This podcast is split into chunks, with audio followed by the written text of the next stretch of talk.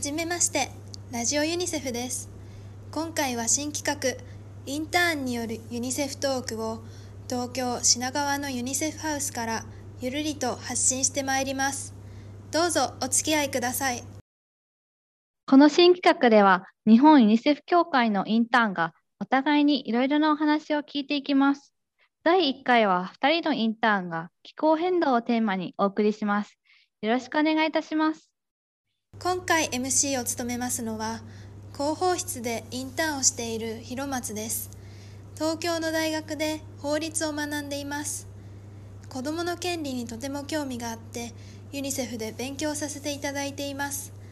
よろしくお願いいたします。では田久保さんも自己紹介をお願いします。はい。皆さんこんにちは。学校事業部でインターンをしている田久保です。現在3年生でアメリカのワシントン DC にある大学で国際関係学を学んでいます。興味のある分野は途上国での教育です。よろしくお願いいたします。ユニセフでも途上国でジェンダーの区別なく質の高い教育を提供することに力を入れていますよね。学校事業部のインターンではどんなことをしているんですか？そうですね。ありがたいことにいろいろなことをやらせていただいています。全国の学校から来る資料請求の対応や資料作成用のデータ集め、文字原稿作りなど本当にいろいろです。そうなんですね。広報室とは全然違います。そして全国の学校で授業も行っていますよね。はい、そうなんです。講師派遣と呼ばれる取り組みです。通称ユニセフ教室と呼ばれていて、全国の園児、児童、生徒、学生さんが対象です。ユニセフ教室ではどんな授業を行っているんですか？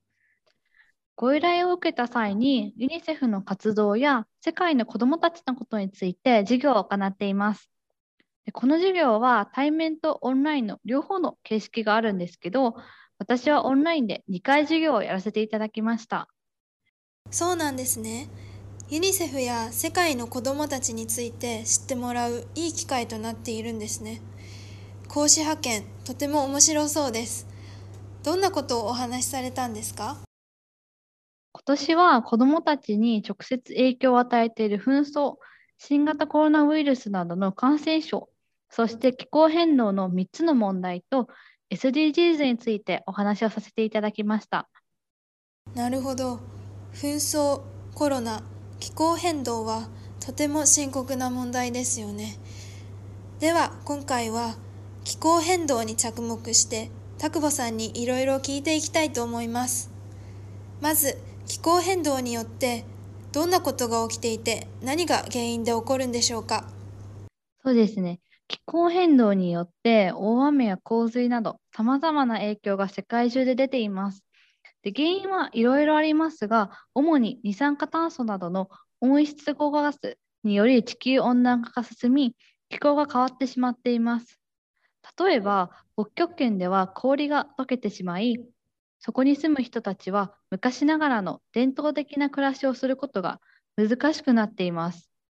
他にもシリアでは紛争から逃げてきた人たちの暮らしていた場所が洪水で水浸しになってしまいました。紛争でこう大変な思いをして逃げてきたところで、今度は洪水の被害に遭うという二重の苦しみに遭っています。やっと安全な場所に着いたと思ったら、今度は自然災害によって命の危険を感じるというのは心身ともに休むことができません。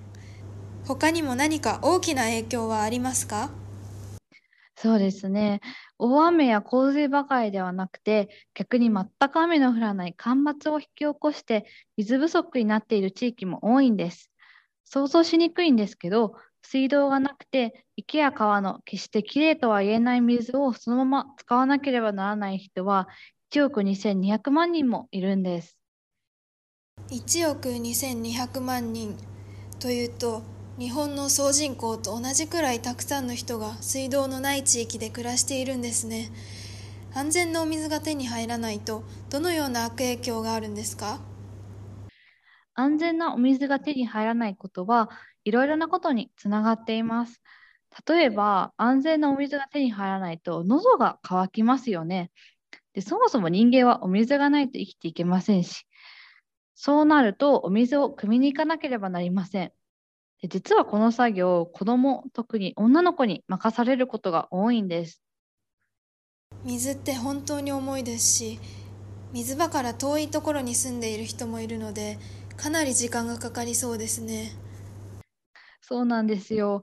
合計8時間もかけて水汲みをしている女の子もいるんです。でそうすると当たり前ですが、学校に行く時間がなくなってしまいます。8時間というと、日が昇っている時間をほぼ水汲みに費やさなくてはなりませんね。それでは教育を受ける機会もありませんし、汚い水を飲んでいると病気にもなってしまいますよね。そうなんですよね。重い病気にかかってしまう子どももたくさんいます。そもそも安全なお水がないと衛生的な環境で生活ですることもできなくなります。生きるために飲んだお水で病気にかかり命を落としてしまうんですね。衛生的な環境で生活ができないとは具体的にどういうことなんでしょうか？えーと、例えば手が洗えなかったりとか水洗のトイレが使えなかったり日本に住んでいる私たちからすると想像がつかないと思うんですけどこれが当たり前の国や地域もたくさんあるんです。でこんな状態が続くと子どもの成長にとってもとても悪影響です。本当にそうですよね。インフラ設備が当たり前に整っている日本で毎日を過ごしているとトイレや水道がない社会というのを想像する機会も少なくなってしまいます。衛生的な環境で生活ができない子どもたちって何人くらいいるんでしょうか？うーん子どもの数だけの数はちょっとわからないんですが世界の20億人が安全に管理された飲み水を使用できません。そして36億人が安全に管理されたトイレを使えていません。他にも23億人が手洗い設備のないお家で暮らしています。世界の総人口を考えると本当に多くの人が安全な環境で暮らせていないことがわかります。そんな状況下にいる子どもたちに対してユニセフが行っている支援は何かありますか？はいもちろんあります。ユニセフは安全な水が身近に手に入るように井戸や水場を整える支援をしています。この時ユニセフは井戸を作ってはいどうぞってプレゼントするのではなくて地域の人たちと一緒に作ります。そうすることで、ユニセフがいなくなった後でも、地域の人たちが自分たちの手で修理をし、管理することができる、持続可能な井戸になるからです。なるほど。最終的に現地の人々が自力で安全な水を確保できるようにするということが重要ですよね。ユニセフはそのお手伝いをしているんですね。はい。他にもトイレを設置する支援もしています。学校でトイレがないということが思春期の女の子たちが学校に来られない理由になってしまうこともあるのできちんと男女別のトイレを作ってみんなが安心して学校に通えるようにしています。学校の環境を整えることが教育機会を増やすことにもつながりますね。このように気候変動は世界中の子どもたちに深刻な影響を与えています。ユニセフはそんな子どもたちのために世界各国でさまざまな活動をしています記念すべき第1回目のインターンによるユニセフトークは気候変動についてお送りしましたがいかがだったでしょうか？今回も最後までお聞きくださりありがとうございました次回は SDGs をテーマに私たち2人がお送りさせていただきますので、どうぞよろしくお願いいたします。せーの。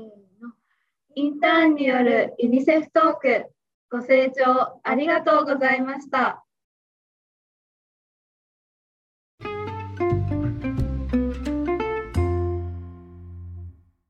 今回も最後までお聞きくださり、ありがとうございました。ラジオユニセフでは、番組をご愛聴の皆様に、フレンドネーションというユニセフのプラットフォームを通じた世界の子供たちへの支援活動へのご参加を呼びかけています。ご興味のある方、ご共感いただける方はぜひ、ラジオユニセフの番組ホームページ、unicef.jp スラッシュラジオユニセフにアクセスしてください。URL をもう一度 unicef.jp スラッシュラジオユニセフです。収録中の裏話なんかも紹介しています。それでは次回もお楽しみに。